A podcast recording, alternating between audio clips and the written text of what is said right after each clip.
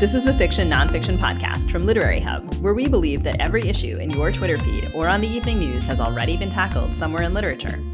I'm V.V. Ganeshananthan, also known as Sugi, author of the novel Love Marriage. And I'm Whitney Terrell, author of the novel The Good Lieutenant. Sugi, we talked with Margot Livesey about the spy novel as a beach read on our last episode. But uh, do you remember our last episodes? I'm starting to have this thing where I'm like not sure that I know what we've actually recorded and what we haven't. But I do remember that we had Margot on last week and we did talk about spies. We had Margot on, and she she mentioned John le Carre, and she did talk about sitting on the beach. Um, I mean, my mind is a sieve, but I have retained that um, that fact. Today, we're going to talk about real, if perhaps lesser known, spies and the CIA. Do you have any like favorite spy movies? I mean, I really liked all the Daniel Craig Bond movies. I thought Skyfall was really good, but I mean, honestly, I, I still have a soft spot for Austin Powers. I can't watch Austin Powers because when I go to the parental guidelines for Austin Powers to see if I can watch it with my kids, they're like, "No, you can't." And really? Well, too much sex, I think, maybe for a ten-year-old. I guess that makes sense. Liz Hurley yeah. is in that movie. Um, Plus, my kids are not into spies; they're into superheroes. It's a whole different ballgame. Anyway, my favorite movie is The Constant Gardener, which is a, from a Jean Le Carre novel, and is the kind of movie that my kids would be totally bored by. I think that's a totally. I mean, that's a gorgeous, gorgeous movie, um, and I feel like gets at so much of the existential um, plight of people living double lives like that. Anyway, the idea of American intelligence agencies seems like an oxymoron today because our president routinely ignores and discredits the findings of our various spies and spy masters, calling them agents of the deep state, or he's busy sending them off to, on wild goose chases to dig up intelligence on his political opponents or trying to make them do that. But like it or not, spies, politics, and power have gone together as long as the nation state has existed, if not before, and later in the show. We're going to be joined by fiction writer Andrew Altschul. But first, we're very happy to welcome veteran war correspondent, best-selling author, and journalist Scott Anderson. Scott is the author of novels Triage and Moonlight Hotel, as well as nonfiction works The Man Who Tried to Save the World, War Zones, Lawrence in Arabia, and Fractured Lands. His newest book is The Quiet Americans Four CIA Spies at the Dawn of the Cold War, a tragedy in three acts. Scott's work has frequented the New York Times, GQ, Esquire, and Vanity Fair, he currently lives in Fleischmann's, New York, and was a classmate of Whit's at the Iowa Writers Workshop. Scott, welcome. Thank you. It's nice to be here. It's good to see you, buddy. How you doing up there? Real good. How about you? I'm fine. Uh, uh, we were just saying you're on the shelf here. This is my nonfiction area. Um, I thought for sure you just put them up there for uh, for show for me. That's true. I had to rush me. out and buy all of your books and put them in the shelf to get this thing set up. Um, all right. So we're pointing out that we've known each other for a long time since the like early 90s in, in Iowa, but I have never talked to you about your dad, uh, who appears in the preface of The Quiet Americans. Uh, he was what you call a yellow dog Democrat from Fresno, California, who worked for USAID in South Korea and Taiwan in the 60s, which was a time when those countries were run by dictators backed by the US, as, as you say. Um, could you tell us his story and maybe explain why you started the book with him? Yeah, I'm, uh, well, I, he was. Uh, yeah, I, I described him as a yellow dog Democrat. He was. He was from this ranching family in Fresno, California. Um, as soon as he could get overseas, but at the age of 18, he just like took off. He he wanted to get the hell out of Fresno, and weirdly enough, he ends up at Pearl Harbor uh, in 1941 on a Navy. He wasn't. He was a civilian, but he was working on a Navy contract building, ironically enough, under, underground gasoline storage tanks in case of an air attack. so he was on this hill directly above Pearl Harbor when the whole thing happened. Oh my God! He, jo- uh, he, he, joined the Navy. He fought through, throughout World War II. Uh, right afterwards, he joined uh, the Agency for International Development. He wanted to get back overseas. So his first few years in late 40s, early 50s, he was mostly in South America, Central America. And then uh, right around, I guess, about 1959, he, he moves over to Asia. And so I grew up in, as, in Asia, uh, in, in Korea and Taiwan and Indonesia. So, what was it about his life, though, other than the fact that obviously there's some sort of foreign travel gene in the Anderson family? Because right. your brother, of course, also writes about foreign places. But, uh, you know, what, what about his story made him feel like the proper introduction to this story of these four spies that we're going to be talking about? Well, I, I think I've always felt my father was caught in this in this uh, in this kind of dichotomy. I mean, as I said, he was very liberal. Um, part of the work he was doing in these countries was doing agrarian reform, uh, you know, breaking up these large land holdings and, and distributing land to the peasants and stuff. This was a big move in the in the late 50s and early 60s in third world countries.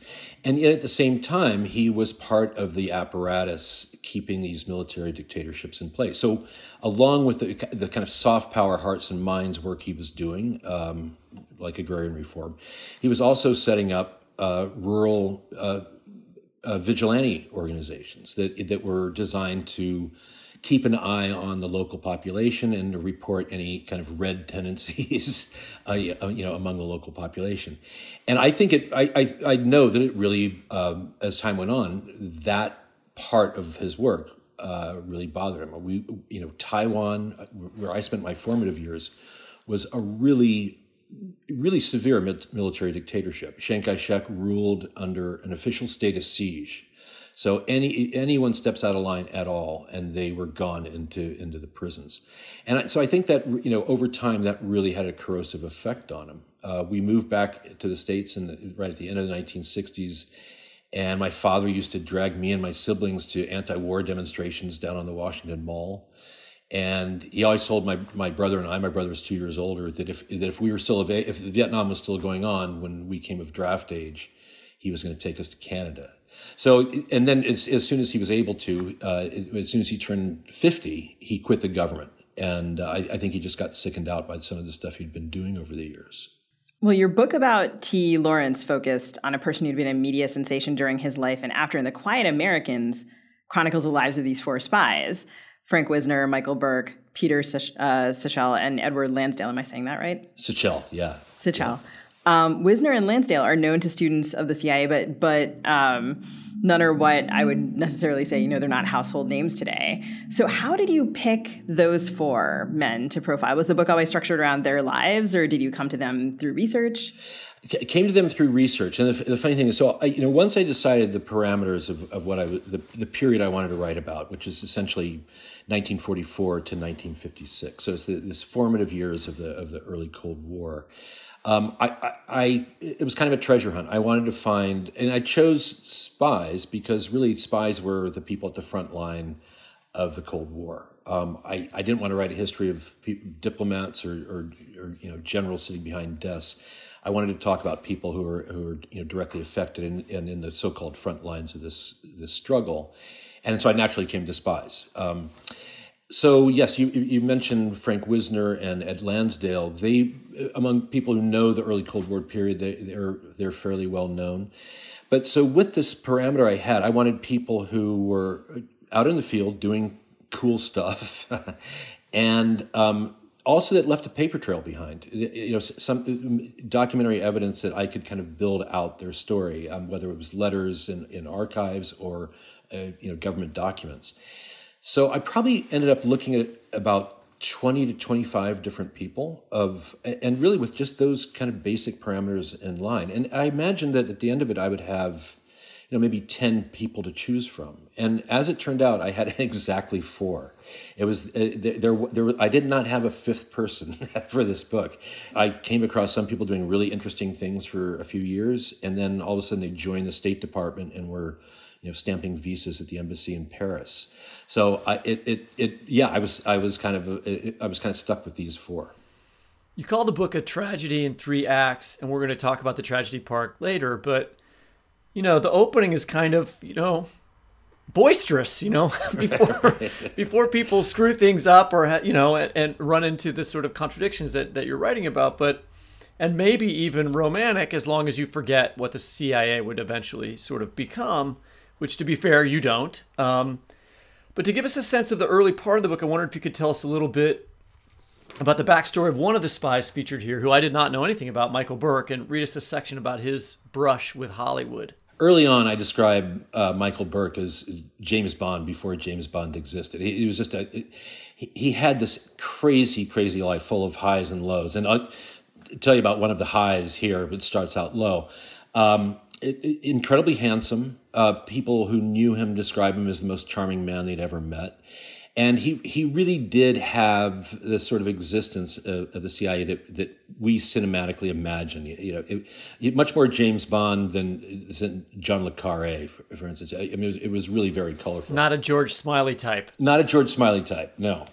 Um, so the section I'm going to read is just after the end of World War II. He um, he had he'd been a, a commando during World War II, parachuted behind enemy lines, had all kinds of crazy adventures and uh, this is when he's he's just come back to uh, the United States. He's in New York.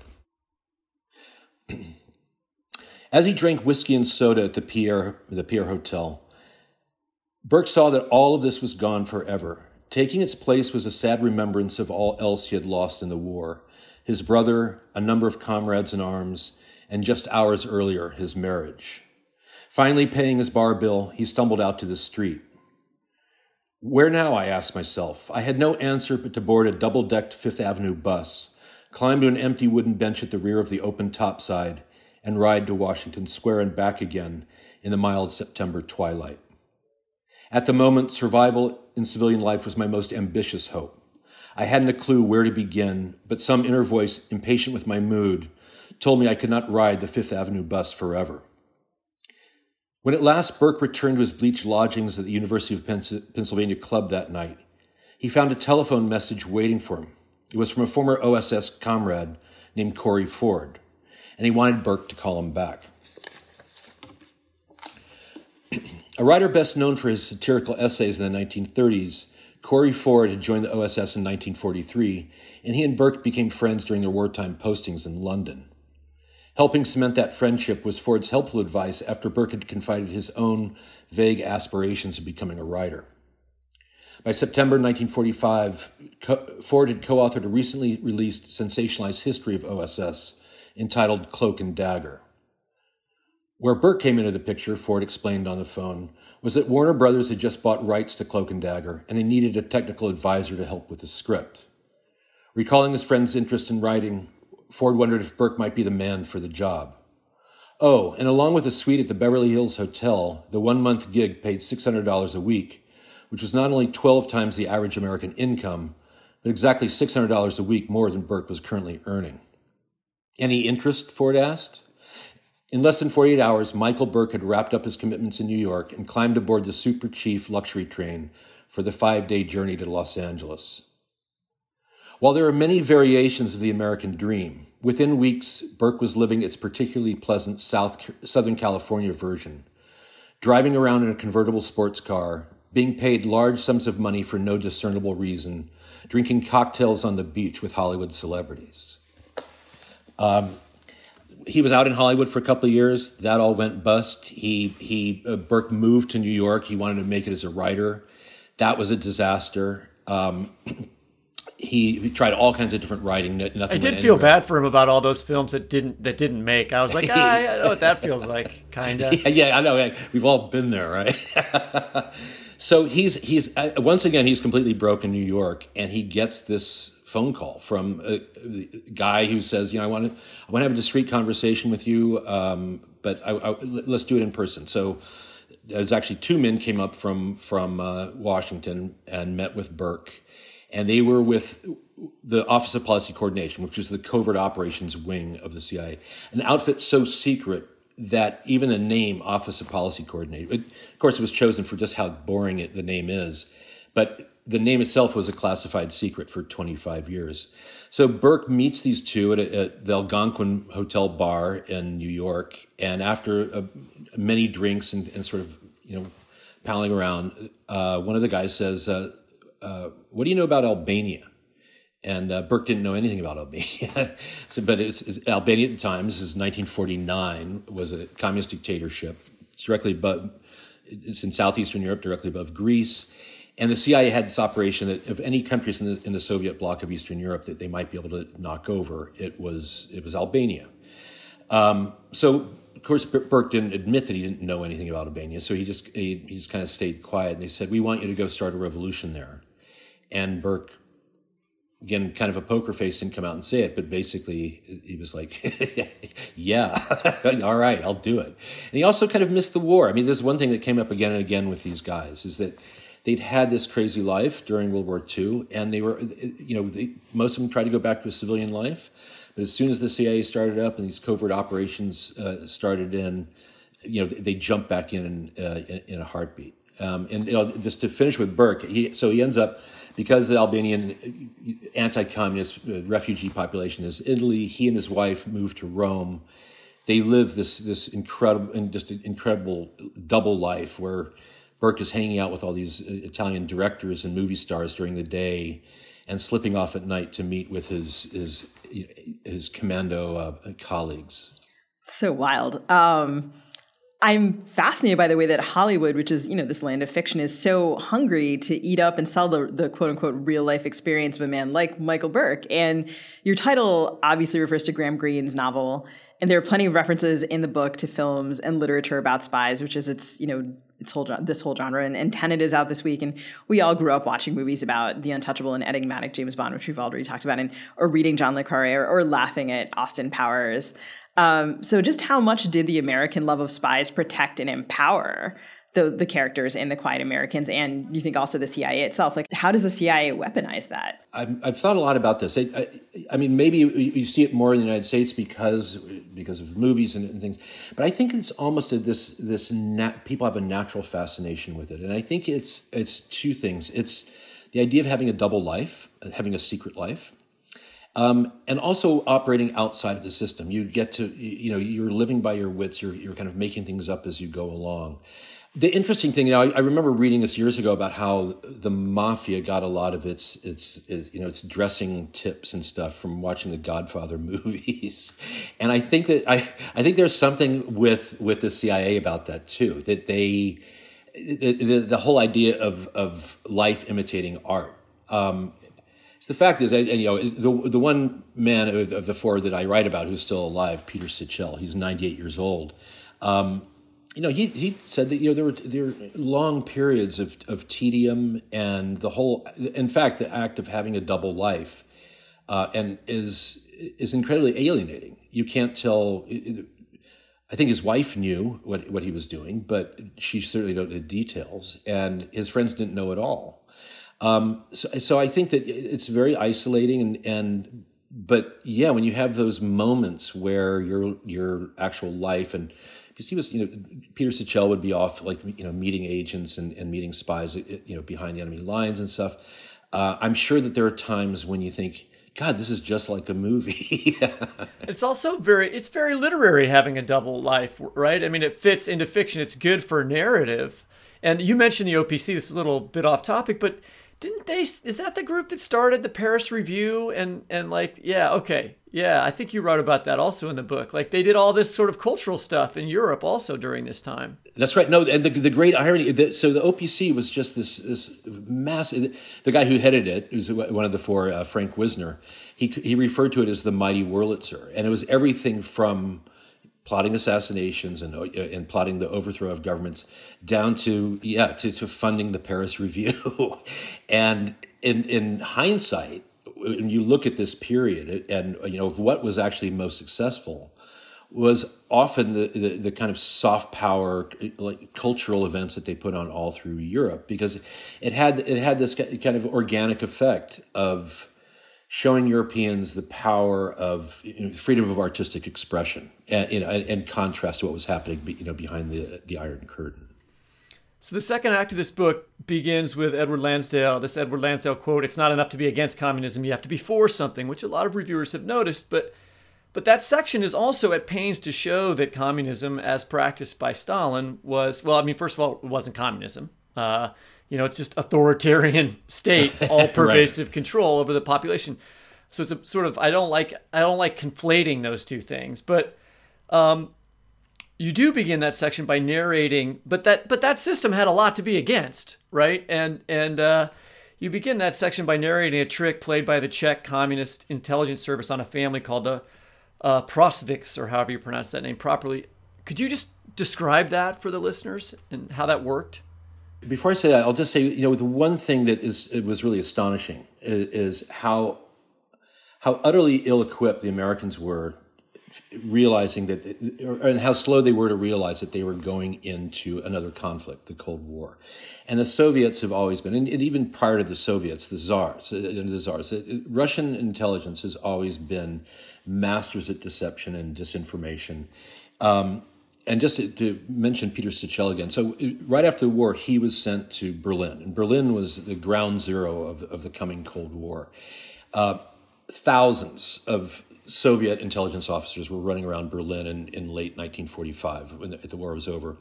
Peter Sichel was put in charge of the covert, uh, covert operations unit there.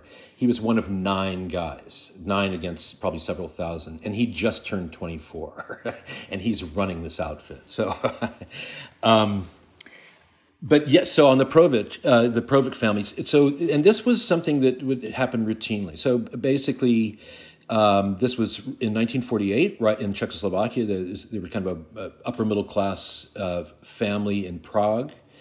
They were, they were. He had just had his factories seized by the the communist government that had just come into, office. He was approached by a man who claimed to be an American counterintelligence officer, and said, "Hey, you know, you're under danger from the regime. We can get you and your family across to Western Germany, to, to the, the American sector in Germany.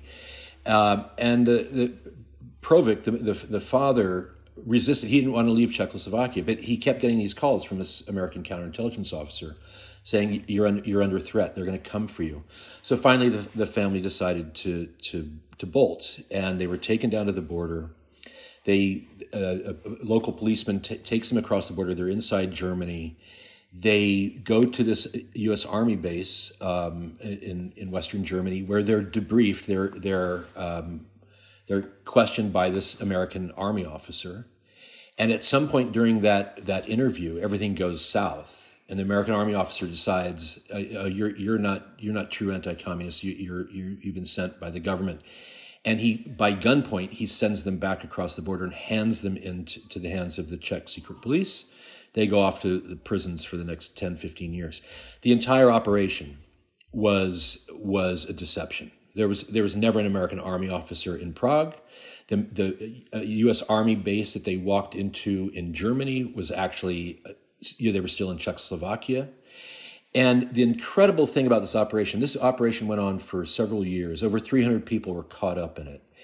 And even after some of these people had spent 20 years in prison, they still thought that somehow they had gotten lost in the forest and had turned back into Czechoslovakia. They still thought that they had, that it was real, that they really had talked to the Americans. Yeah, and this and so when you think of the people involved in pulling this this entrapment off, uh, you know, dozens, if not hundreds, of people played some role in it. And it, and, and it was never uncovered. Just gives you a sense of the incredible sophistication of of uh, of how the, the, the Soviets worked. So obviously, this seems like a good thing to be against. What in? How do you think about the the tragedy in the end for your quartet of spies, and how is it, in your opinion, that they don't find something to be for, or that they're so horribly for the wrong thing? You know, I, I think what happened with all of them uh, personally, you know, part of I talk about there's this desire they all had to go back in, to go back into the game, um, to go back in the CIA. And in the early years of the CIA, they they had tremendous latitude to try, to try to do things, to try to try to figure th- things out themselves. The CIA gradually becomes more and more bureaucratized. They have less freedom of you know independent action. Um, but then, really, what you see when the Eisenhower administration comes in in '52 is that whatever sort of idealism that you saw six, seven years earlier um, is gone. And now, you know, it, it, you know, FDR in 1944 was talking about you know, the end of World War II was going to be the end of the colonial colonial empires. Uh, America was going to be this herald of democracy around the world in the, in the developing world. And then a, dec- a decade later, now America is overthrowing democratic regimes in Guatemala and Iran. And America is propping up colonial uh, regimes throughout Asia and Africa. Um, so the policy had completely changed. And I think what happened to these men individually, you know, I, I talked about Burke earlier. Burke was uh, in charge of, of all these infiltration operations of dropping anti communist partisans behind the Iron Curtain. he dispatched hundreds, probably hundreds, maybe even low thousands of, of men across the line. And all these operations were disasters. The, the KGB knew these guys were coming from the get go, and they were virtually all of them were rounded up and either executed or, or thrown into the gulags. So he became quite disillusioned. Um, uh, Peter Sichel, I think, for, for rather similar reasons, he just saw this futility in the way the war was being waged. Um, what was also happening at the same time was the Red Scare was happening domestically in the U.S. Um, and all these men were actually politically quite liberal, certainly very socially liberal. And they saw Joseph McCarthy and J. Edgar Hoover, who were leading the, the Red Scare, um, not only as, as fools, but also incredibly injurious to the, to, to the, to the American uh, prestige overseas.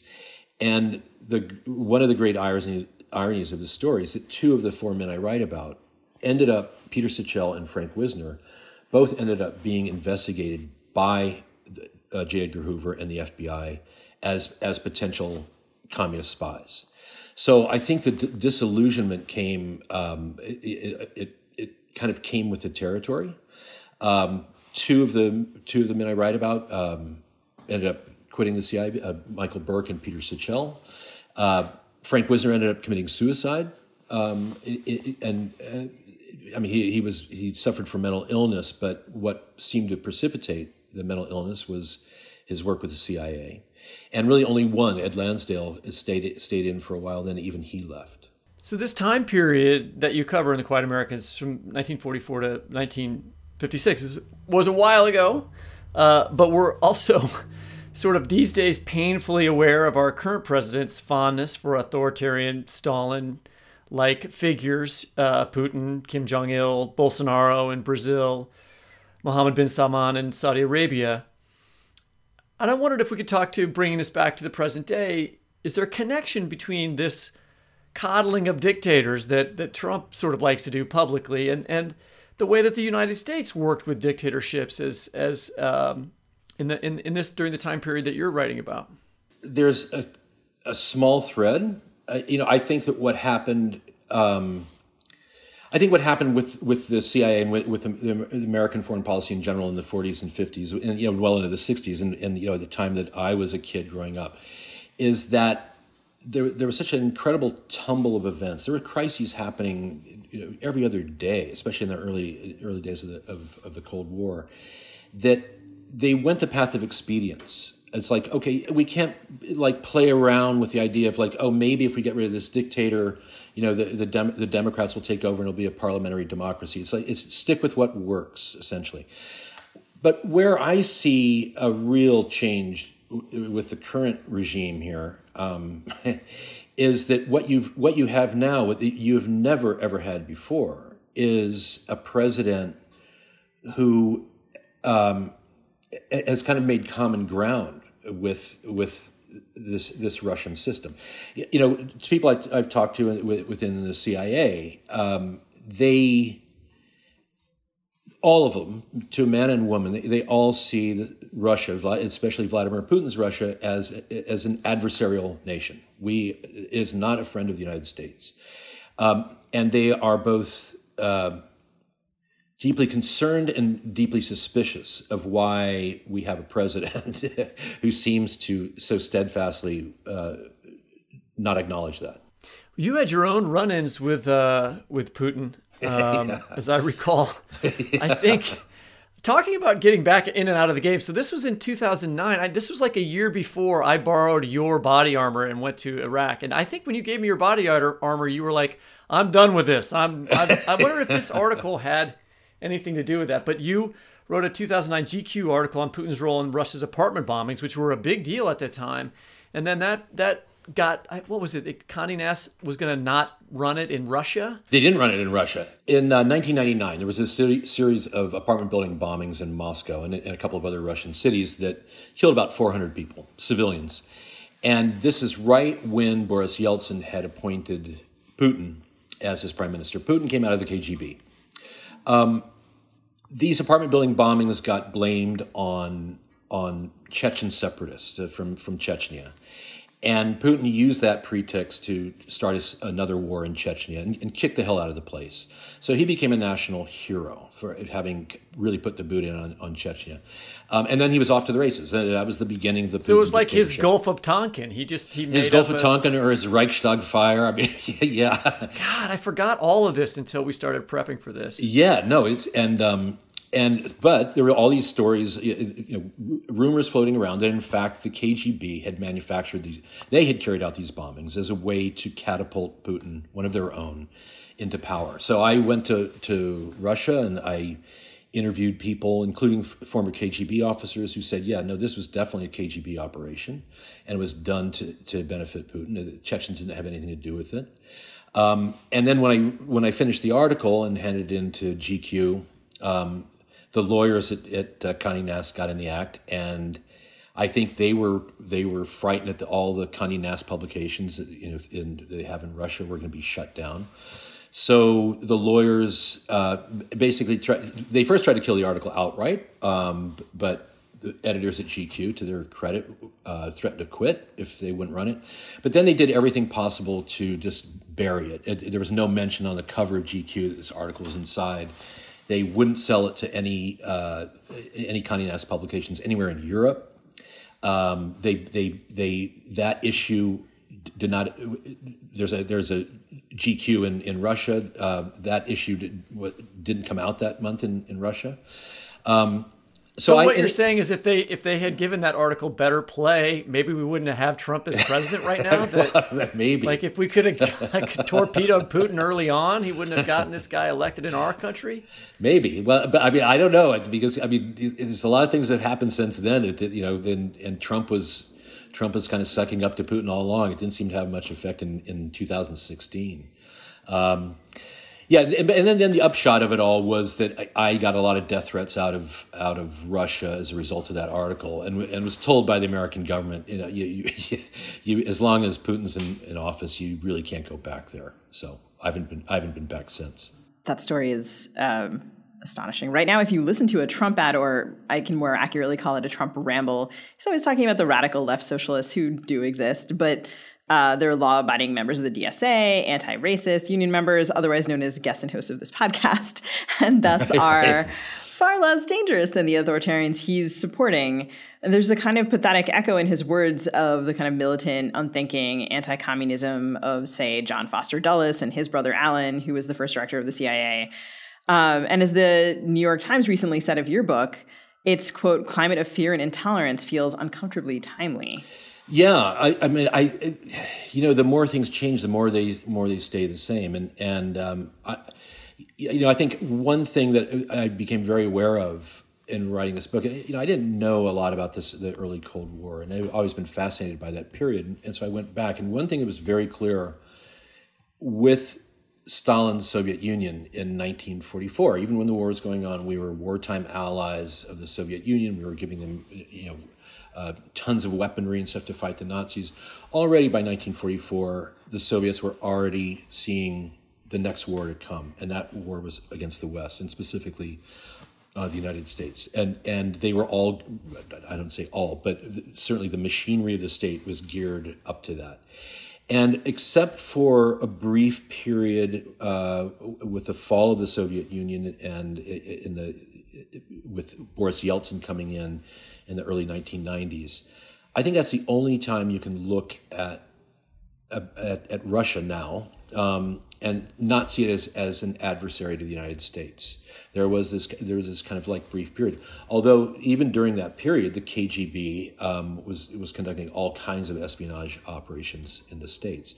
Um, so yeah, I don't think it's ever left. And you know, again, I think what what is bizarre in the current situation is is we all we all have kind of suspicions of, of why there is this this kind of cohabitation between the Trump administration and, and, and Boris Yeltsin. But it's at this point, it's all just kind of theories and, and suspicions, and um, but it's it's rather bizarre and frightening and disorienting that this regime that has always been uh, opposed to us is is we now have a president who's who's saying, "Oh no, look the other way. This nothing to see here." But at the same time, he's using the kind of language of anti-communism that was from that Dulles used, and that you know were, were part of those you know the committee on anti-American activities that you know that, that is a viewed as a black mark of our history where we were going after people for their political beliefs if they were deemed to be communists or socialists and using that language and ginning up that kind of support which is very strange because like there really isn't a what socialist important socialist country is there? I mean, it, he it, it still sort of vestigially connects to Russia, but Russia's not socialist. No, no, I, I, they still have the rhetoric of it, but it's you know it's essentially a, a ultra right wing nationalist oligarchy. Uh, which I think is what Trump would like this country to look like. So it might, you know, it, it, a lot of this might just be, you know, wishful you know emulation of, of the strongman. But yeah, you're right. I mean, no, the rhetoric is just completely out of touch with reality uh, at this point. Very weird. Scott, thank you so much for uh, taking the time to talk to us. We'd like to remind our listeners to go out and pick up a copy of The Quiet Americans, and it is great to see you. Thanks, Whit. Great to see you too. Thanks so much, Scott.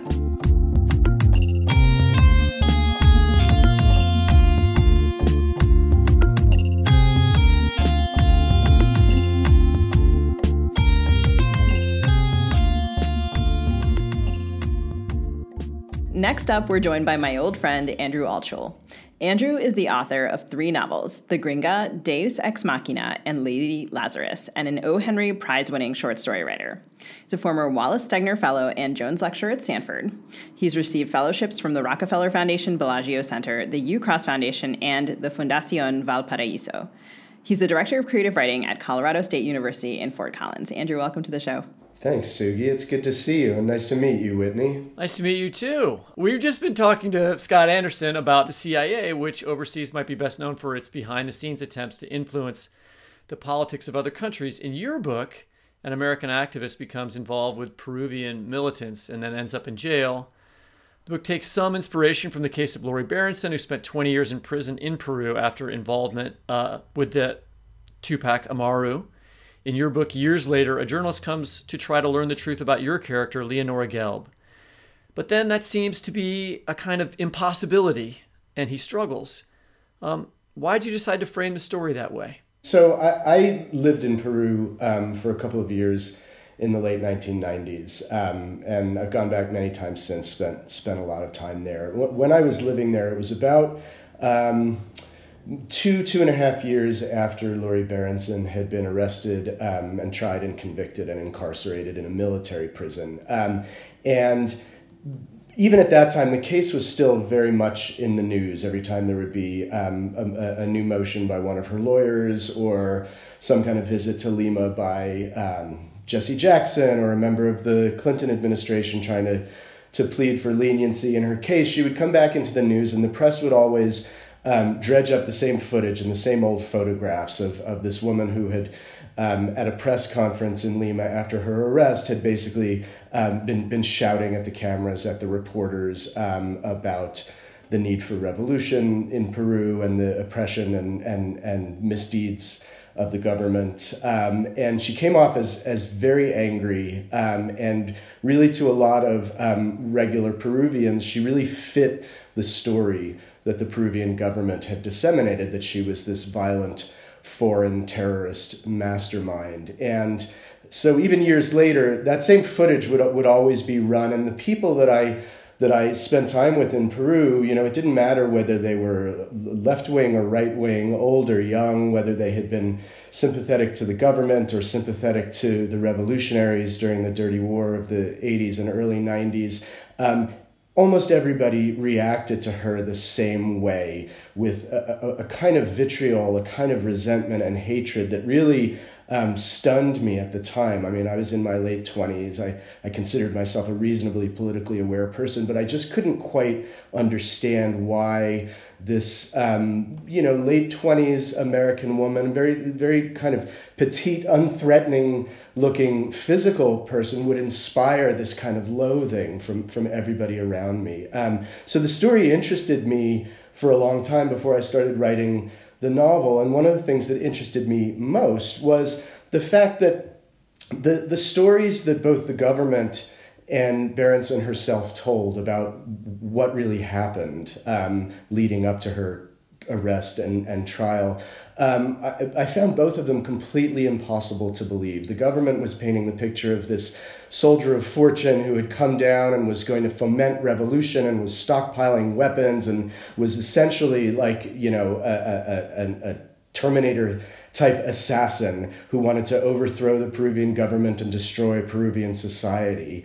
Um, and on the other hand, you had Berenson, who had been renting a house in a, in a wealthy suburb of Lima, in which um, about 12 or 13 members of the Tupac Amaru group had been living, claiming that she had no idea who was living in the house. She had no idea that they were involved with some kind of violent revolutionary group. She had no idea that they may have been planning some kind of um, violent action against the government. And, and that to me rang as equally implausible as the government's story. And so obviously, somewhere in between those two wildly polar opposite stories lay the truth of what had happened. And in, you know, 15 or 20 years of, of journalism about the case, nobody has really ever gotten to the bottom of it. I've never read anything where I've said, oh, okay, this starts to sound more like what might have been happening in that house for the nine or 10 months that she was living there. And I eventually just decided that I was going to have to kind of write a fictional version of it to try to figure out for myself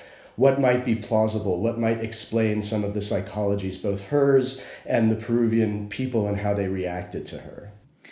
And so you chose to write about this from the point of view of an American individual, talking about this kind of earnest do gooding, hubris, and, and innocence.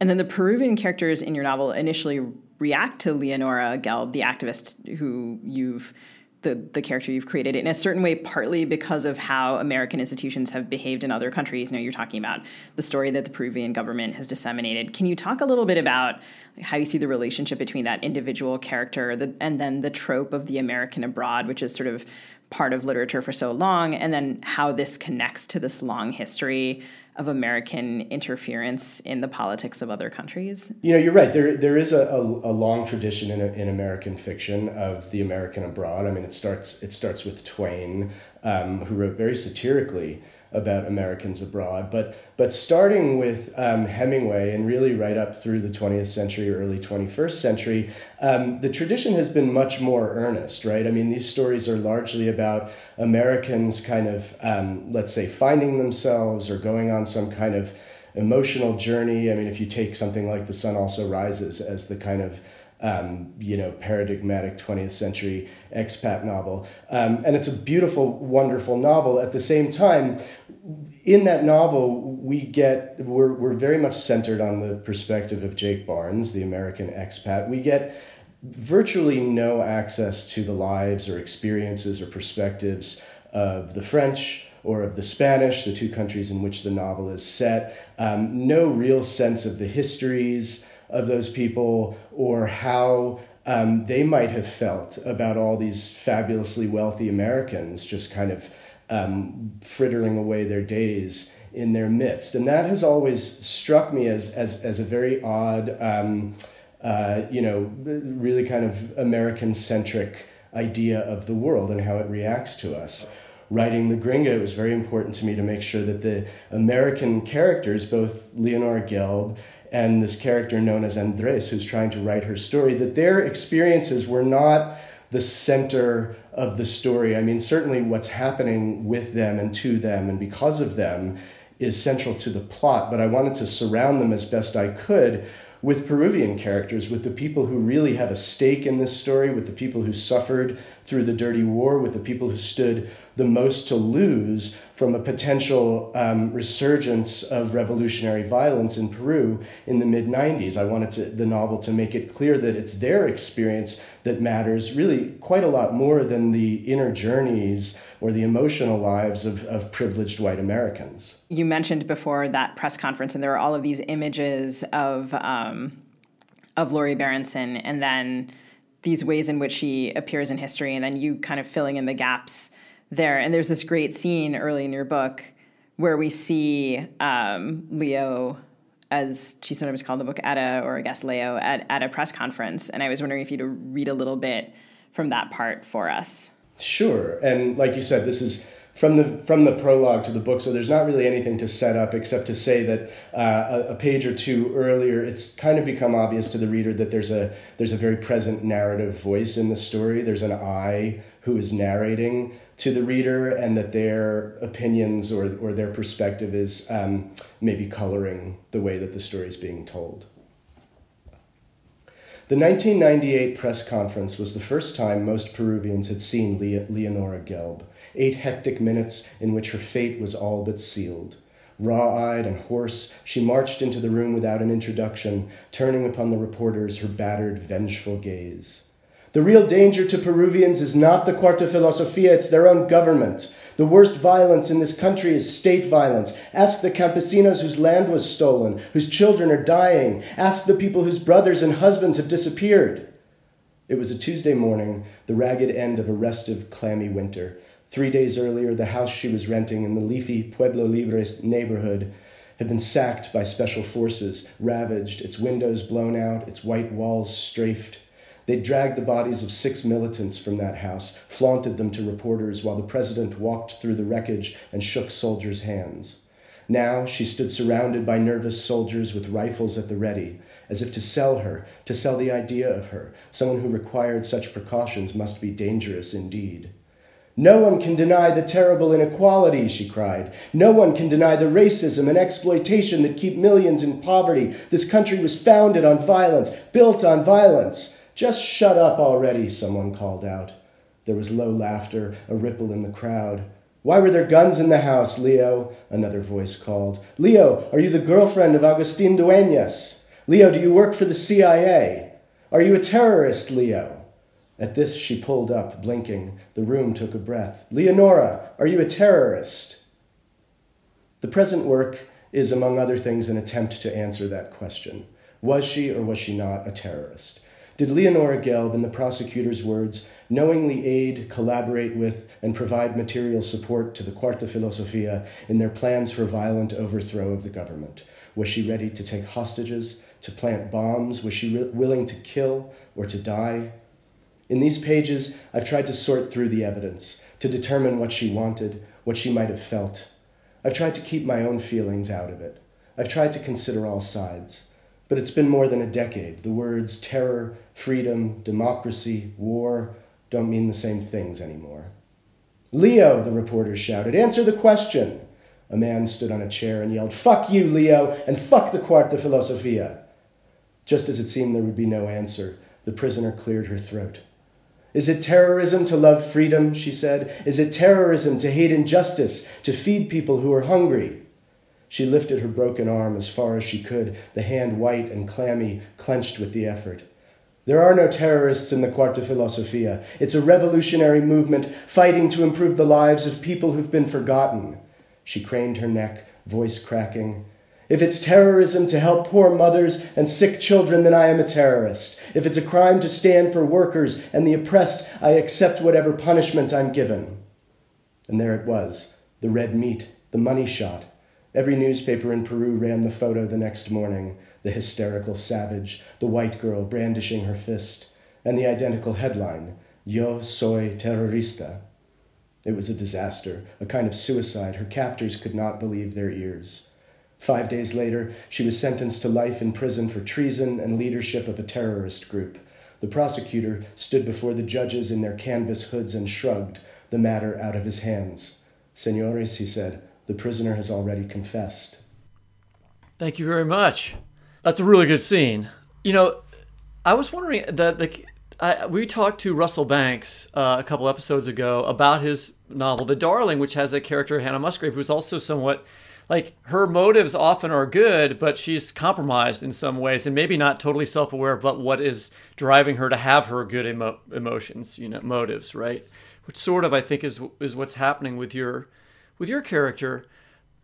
You mentioned, however, um, in the previous answer, the importance of the Peruvians in the book, right? So I wondered if you could just talk to us about is Leonora right about the things she's saying about the government? And talk to us about those Peruvian characters who uh, accompany us through that narrative. Sure. I mean, one of the things that I really set out to investigate in the book is exactly this question of right or wrong. I mean, does does Peru have a long history of oligarchy, of oppression of, of linguistic minorities, ethnic minorities? Absolutely. Does it have um, truly um, unconscionable levels of income inequality? Absolutely. In 1992, when the Dirty War uh, against the Shining Path concluded, um, the average lifespan in the provinces, the country outside of the capital of Lima, was 45 years. Something like um, a third of babies died before their first birthday. So we were talking about, you know, I, I don't even think feudal is a strong enough word. We were talking about really kind of medieval conditions that, that, the, that the, the wealthy and the aristocracy in Lima had kept much of the country in um, f- for, for centuries. So for Leonora to diagnose these problems is, is, is not difficult, it's not inaccurate. The, the, the problem is when someone from outside comes in talking about what your country needs and what is better for the country and trying to um, stir up change in a country that she doesn't know well, doesn't understand particularly well. Um, you know, the entire history of American intervention in in um, the rest of the world, particularly in the global South, is one of good intentions. It's one of saying, you know, we know what's better for your economy, for your military, for your civil society, and we're going to come in and we're going to help you. Those good intentions almost always lead to slaughter right? They almost always lead to thousands of people being impoverished, thousands of people dying. Um, and this is why, uh, uh, you know, Americans, particularly its government and its military, are so suspected around the world. And so to have an American come in after 12 years of, uh, of a counterterrorism war that had really spiraled out of control, that had almost collapsed the entire Peruvian state. Um, the country lived under a state of, of virtual martial law, and 70,000 people were killed between 1980 and 1992, fully 50% of them at the hands of the military. And here comes a 26 year old white American who has spent very little time in Peru, and she's doing something with people who had been involved in that conflict on the side of the revolutionaries.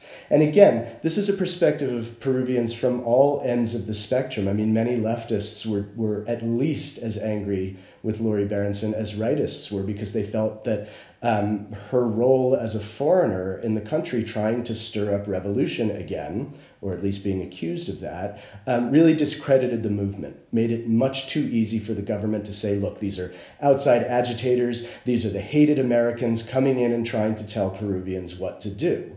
Um, and that, in fact, is how the how the government spun it, and I think was responsible for a lot of the anger against her. Imagine if we had some Peruvians come in and speak in Kenosha right now to tell uh, people in Kenosha how they should handle that. Or imagine if we had a foreign country who was, say, trying to interfere in our election because they thought Donald Trump would be better for America, right? I mean, um, undoubtedly there are people in Russia who think Donald Trump is better for Russia, but there are probably as many people who think, you know, no, Donald Trump is the right leader for America, and even if the American citizens don't realize it, we're going to help them move in the right direction. And I think, you know, almost all Americans instinctively recoil at that insult to our sovereignty, to our autonomy, and to our um, uh, right to dictate the, the course of our own country, or at least 60 some odd percent of Americans object to it. But it's but it's um, you know it's really shocking how quickly you can flip the rhetoric around and how many Americans are uh, will really buy unquestionably this li- unquestioning this line of thought that we are going to you know um, pacify South Asia or export democracy to the Arab world or, or whatever the military invention of the day is. And a lot of the people who will support that are among the 60% who would violently object to Russia intervening in our election. And so there's a real inability on the on the part of Americans, I think, to put the shoe on the other foot and to try to think through the perspectives of people of other countries. And to get back to your original question, Sugi, I mean, I think that um, comes out in the literature. It's symptomatic in American literature, which um, you know has has never really grappled effectively with. Um, uh, the, the ramifications of American behavior abroad or how America is seen by people in other countries. Yeah, we're not a great ad for democracy right now, um, among other things. I think, you know, it's, I am glad with that you brought up uh, Hannah Musgrave and The Darling, because also, I mean, as I was reading this book, inevitably, I, I wrote my my J school um, thesis on literature of the Weather Underground, which was really one of the Darling was one of the books I wrote about, and so I had this sort of moment when I read all of these characters who were versions of like sort of you know allies that the people behind movements did not actually want. And um, Leonora Gelb is such an interesting addition to this sequence of characters. Um, and I almost hadn't really thought of that as a as a category of book before, sort of the the unwanted right self righteous ally. Um, and I also was thinking as I read about this essay that I've been obsessed with for years because I just think it's fascinating. Um, it, was in Guernica, and it was by the brilliant Pakistani British fiction writer uh, Kamila Shamsie, who wrote this this essay called "The Storytellers of Empire," criticizing American writers of literary fiction for not engaging with just exactly what you're saying, the history and legacy of um, American imperialism overseas. And I think that your book is, you know, one of the beginnings to what I hope will be a string of replies to the challenge that she issued. And but her piece came out about a decade ago. I think it was originally a speech at Yale that she gave. Um, so I'm curious about you know what you think about that critique and how things have changed over the last decade, and also what books influenced you um, as you were writing. One reviewer compared your book to DeLillo's Libra. Um, which you know has Lee Harvey Oswald in it, and I'm I'm wondering what kind of the books you turned to were. Yeah, I, I, I remember that essay, Sugi, and, and I think it was spot on. And I wish I could say that a lot had changed since it was written, but I, I really don't. Um, a few years ago, uh, Aleksandar Hemon had a had a similar essay. I think it was in LitHub, um, where he was really calling out uh, American writers for their complete lack of interest in the perspectives from other countries. And I, I agreed with him entirely. Um, I think it's not just the writers, but it's also the publishing industry um, that have, has been completely uninterested in these stories. I think you know there are some bright spots. Um, I think writers of color now um, are writing some of these stories about America and American culture, and they are finally starting to get published in somewhat higher numbers. We need a lot more of them, um, but it's sort of less surprising to see a book that takes a really sharp political stance from a writer of color than from a white writer. Um, to bring up another example, to um, to get back to an earlier part of the discussion, uh, you, you said you wrote your thesis about literature of the Weather Underground, so I'm sure you have opinions about Philip Roth's novel, An American Pastoral. Uh, I guess we're going back about 20 years now. But so this is a novel about an upper middle class white um, entrepreneur in New Jersey whose daughter joins something that looks like the Weather Underground, blows up a post office, and goes underground.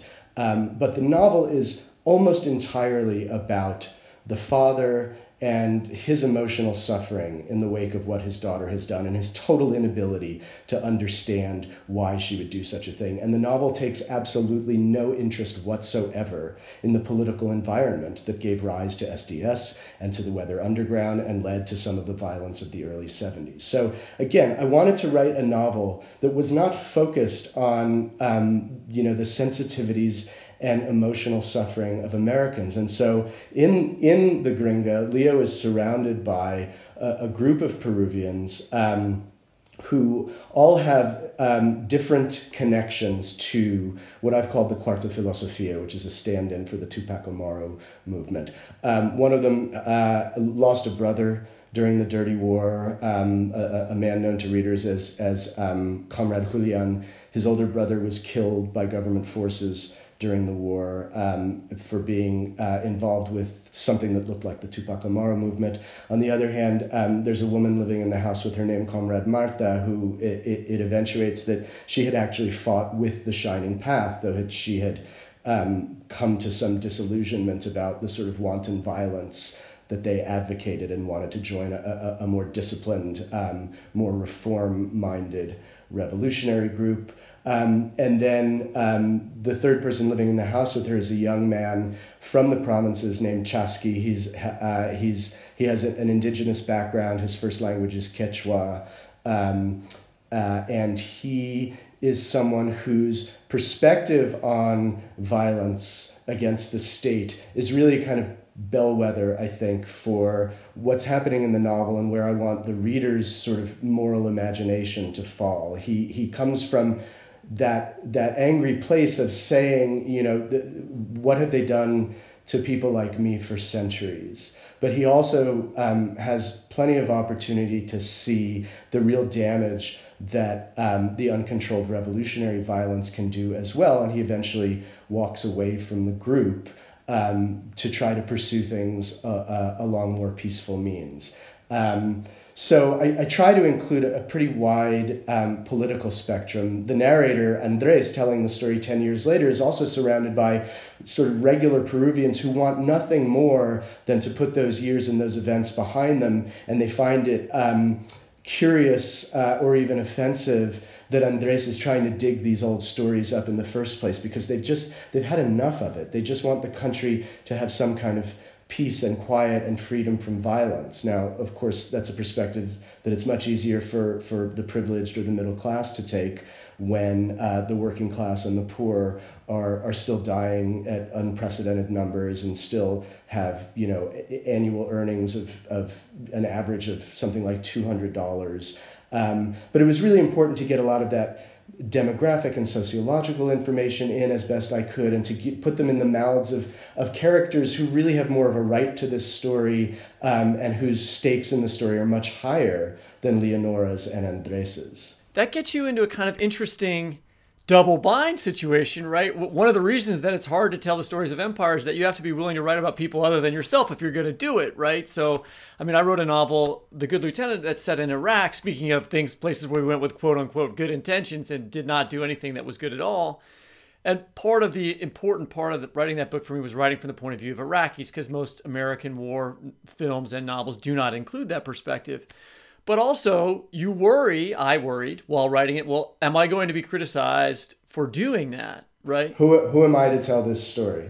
Right, and that was, uh, you know, one of the key uh, ethical conundrums about writing this novel all along. It, it took me eight years to write the novel, and one of the main reasons is because for the first few years I was spinning around through various points of view, various voices, trying to find what what I thought could be an ethically responsible way to tell the story. And it, it turns out there really is no ethically responsible way to tell the story, except maybe to cop to the impossibility of telling the story in an ethical or an authoritative way. And so, as it turns out, Andres admittedly, he admits to the reader during the prologue, he's completely unqualified to tell the story. He's the worst possible person to tell the story. And he goes about with his good intentions um, for 400 pages, making all kinds of missteps and false assumptions and, and having very obvious blind spots in his ability to tell the story. Uh, that gets bounced off of Peruvian characters around him who are, who are continually correcting him or, or helping him to fine tune his understanding of these events that he wasn't present for, that he has at best an incomplete understanding of. So, you know, you have Leonora, who is this kind of interloper um, who, in her own way, is trying to tell the Peruvian story or trying to inject herself into the Peruvian story. Um, and she has no right to that story, whatever her intentions or, or however well meaning she might be. Then you have Andres trying to find a responsible way to tell the story. But as you say, Whitney, because of who he is, he's another privileged American. There's no way to tell the story in that conventional, literary, third person, omniscient, or even limited omniscient way where he can even think his way into Leonora's perspective, let alone the perspectives of the Peruvians around him. And so the novel is structured around his, his ultimate failure to do that. And one of the great pleasures, I think, of reading the novel, I felt like, I mean, I'm not Peruvian, but I did feel, I feel like there's a way in which when you do know the story or know a little bit more and you're say i don't know you're in a room with the other people who know the story and someone comes in and sort of starts to tell you what you should think. Um, I'm thinking of a number of people who have discovered MIA late in life and then decided that I'm the person they should tell about this discovery. This happens with like considerable frequency. And then there's sort of Yeah, I wanted to talk to you about MIA. I know, right? Like have you heard about MIA? Yeah, I just heard about it. I know. And so there's this sort of like the kind of um, you know, tongue-in-cheek correction or the kind of wink and nod and like some of that humor and the the sort of subculture of the the group of people who end up being the correctors, um, I think is one of the bits of humor and liveliness that um, really kind of makes the book feel real to me. I mean, again, although I'm caveating this in, in all of the ways of saying, you know, I'm not an insider to this culture, but it seemed to me um, like one of the ways that to, to watch uh, Leonora attempt to read the culture, to watch Andres attempt to read Leonora, like when Leonora first comes to the country also and is kind of um, like really trying to fit in. And like re- there's the scene at the restaurant. Um, right you know throw your money at me. Call me an asshole. And um, and I'm, I'm talking here about sort of like these interactions with locals that she thinks are going to play out in one way.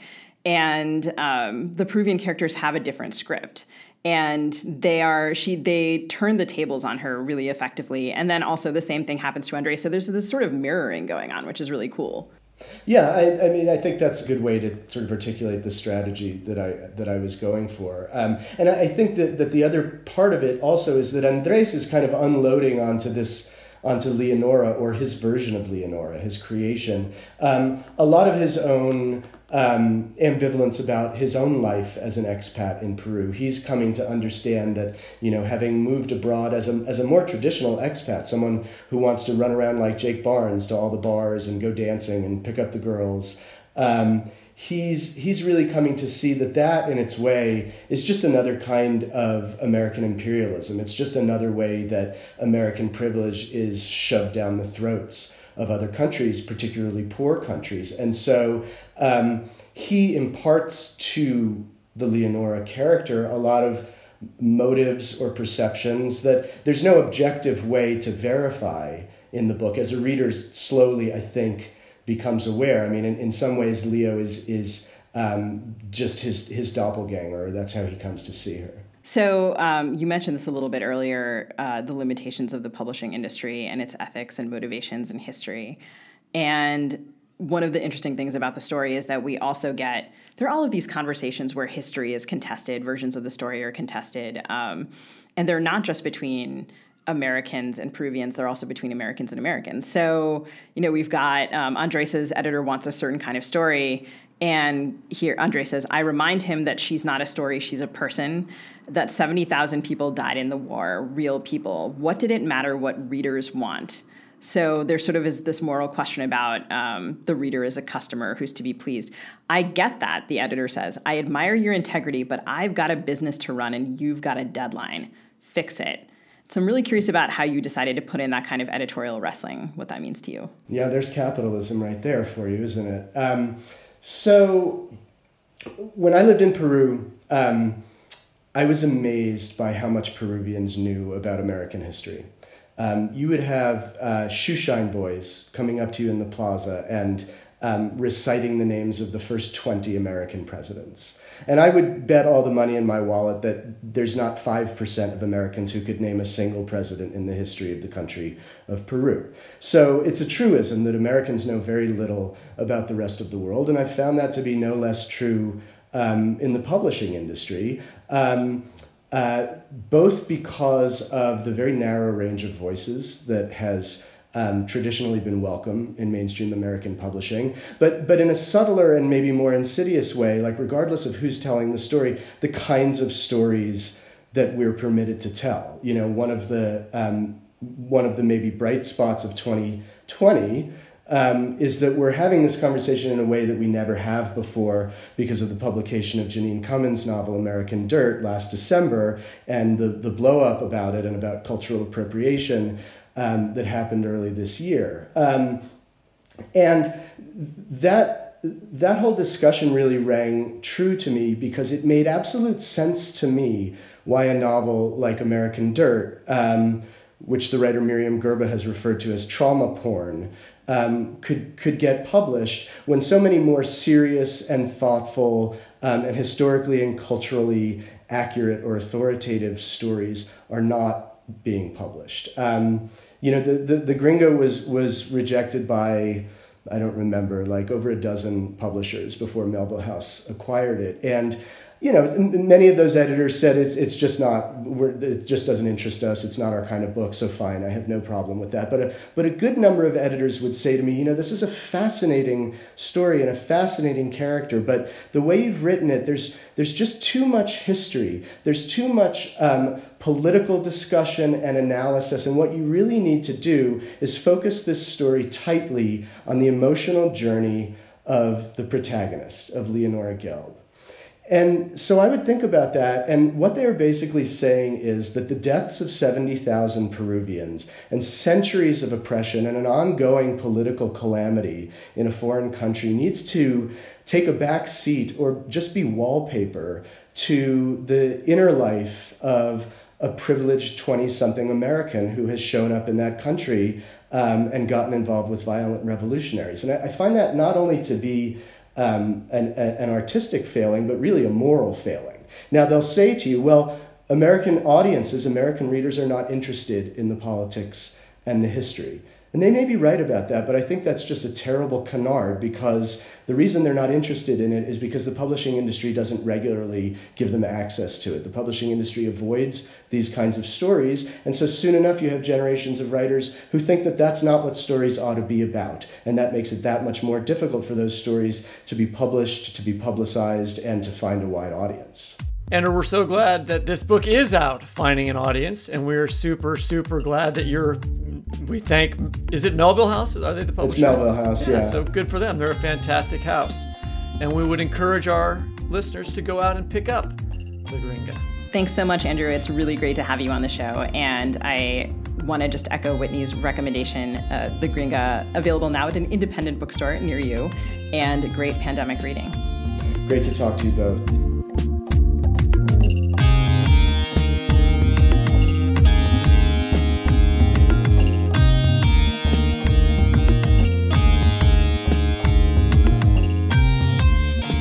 That's it for this episode of the Fiction Nonfiction Podcast by Literary Hub. Our producer is Andrea Tudhope. Our theme music is by Travis Workman. To subscribe to Fiction Nonfiction, please type fiction slash non slash fiction into your favorite podcast app. We'd love to hear your ideas and feedback.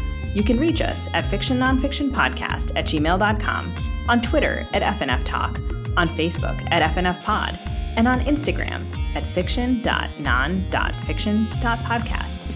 In each of these spots, you'll find links to our LitHub radio show notes, including some of the readings we mentioned today. That's all, folks. Until next time, take care. Read up, mask up, and please don't forget to request that absentee ballot.